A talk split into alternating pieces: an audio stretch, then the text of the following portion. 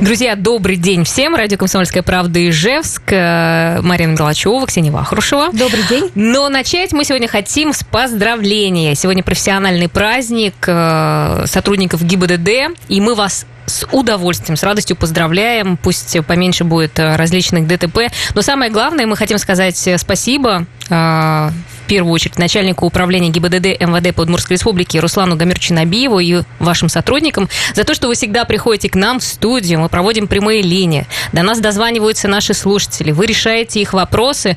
Спасибо за то, что так э, всегда отзывчиво, э, в общем-то, э, помогаете нашим радиослушателям. Спасибо еще раз с праздником всех. Вот.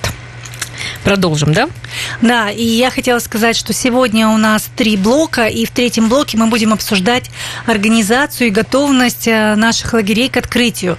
И поэтому нам интересно спросить у вас, уважаемые радиослушатели, как вы относитесь к тому, что лагеря открываются, и готовы ли вы отправить своего ребенка в летний лагерь в этом году? Нет ли у вас каких-то опасений, связанных с тем, что ситуация по коронавирусу нестабильная, и, может быть, рано еще открывают эти лагеря, и не стоило бы этого делать сейчас? Вот пишите свои впечатления, свои мнения нам на Viber 8 912 007 0806. А ты бы сама отправила своего сейчас ребенка? Вот, наверное, не в июле точно. Может быть, в августе, когда количество зараженных коронавирусом пойдет на спад, потому что сейчас, вот как мы видим по статистике, каждый день у нас где-то 20, 23, 19 человек. Все равно цифра это, к сожалению, не падает.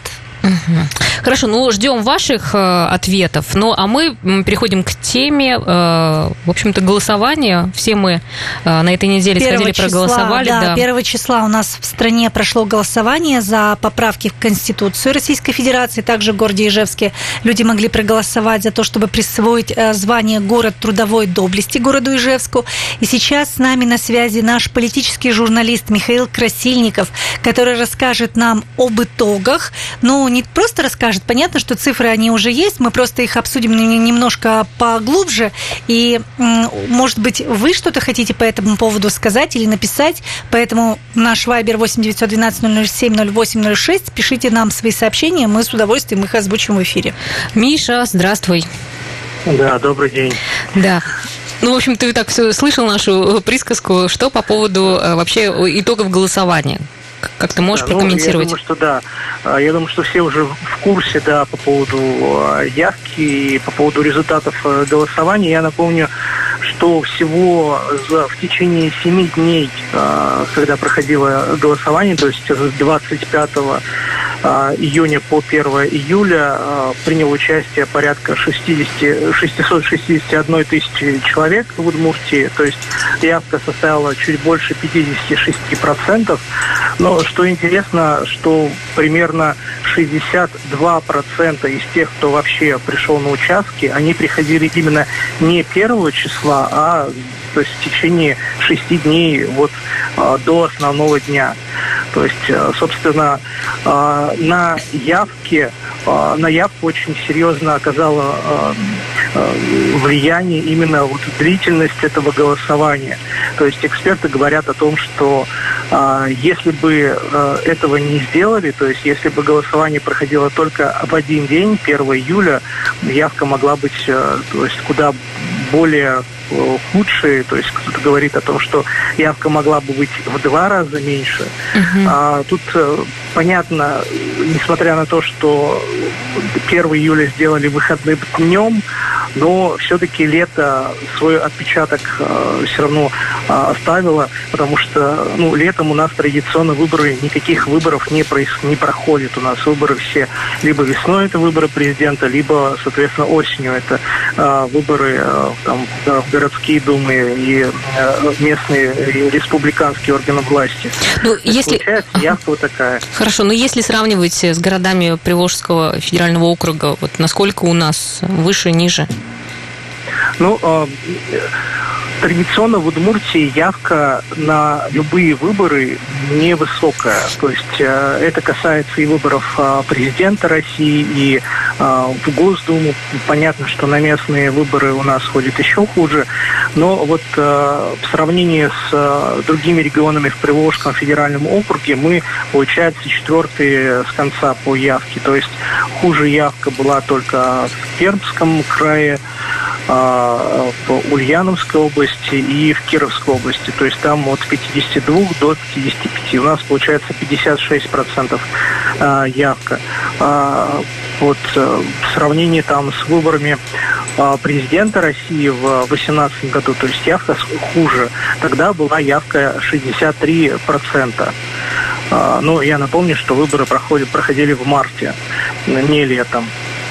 У нас есть комментарий Максима Тенсина, это исполняющий обязанности директора Ижевского филиала Российской Академии Народного Хозяйства и Государственной Службы. Давайте послушаем, что он сказал вот по поводу всей этой ситуации. Самое главное это то, что граждане республики в целом поддержали поправки Конституцию, да, почти 69% за. Это хороший показатель, хороший результат. А, единственный момент, на который необходимо обратить внимание, то, что у нас очень по-разному проголосовали, опять же, город и, например, село. В городе ситуация немножко другая. И, соответственно, отношения разные у граждан. Миш, ну вот смотри, а, Максим Тенсин обратил внимание на то, что разница между городом и сельскими районами, она заметна.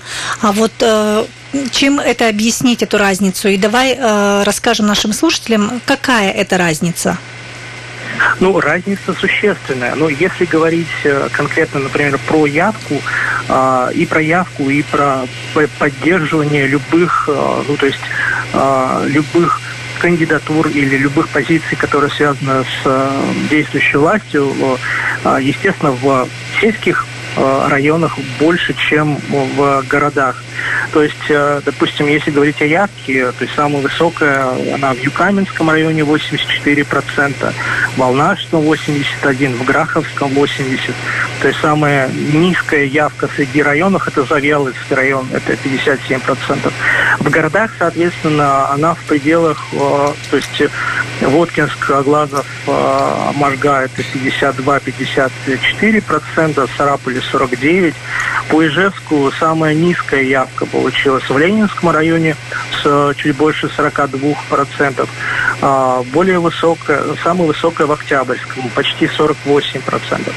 То есть а, а, понятно, что в сельских районах, наверное, администрациям проще, проще активизировать людей на, и мобилизовать избирателей для участия в этих, в любых абсолютно выборах. То есть это на каждых выборах ситуация такая. В городе, где, может быть, больше наблюдаются протестные настроения, где угу. люди более тщательно подходят к выбору, к, когда анализируют, э, стоит или не стоит, явка меньше.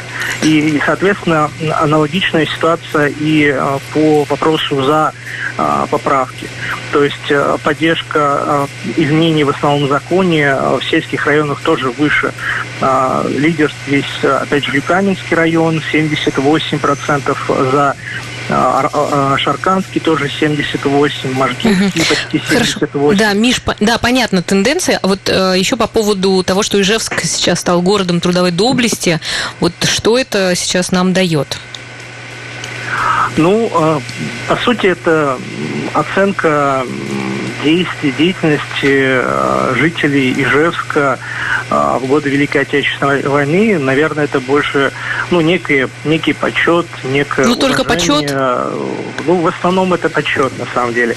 А, да, там будет установлена стела, в одном из районов города. Ну, тут, как глава Ижевска Олег Бекметьев говорил о том, что где больше всего проголосует, в каком районе там и установят э, стелу. Пока вот он не объявлял, в каком именно районе э, это будет. Но если говорить там о явке, я, по явке лидирует Октябрьский район, то можно предположить, э, что, наверное, там. Но будем ждать э, заявления Олега Николаевича, где именно эту стелу установят и когда.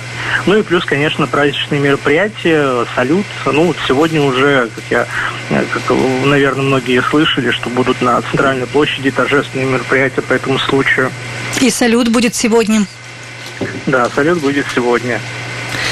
Понятно. Миш, а, у нас буквально полторы минутки, даже чуть меньше времени осталось. Вот э, Ижевск же не единственный город, которому было присвоено это звание, город трудовой доблести.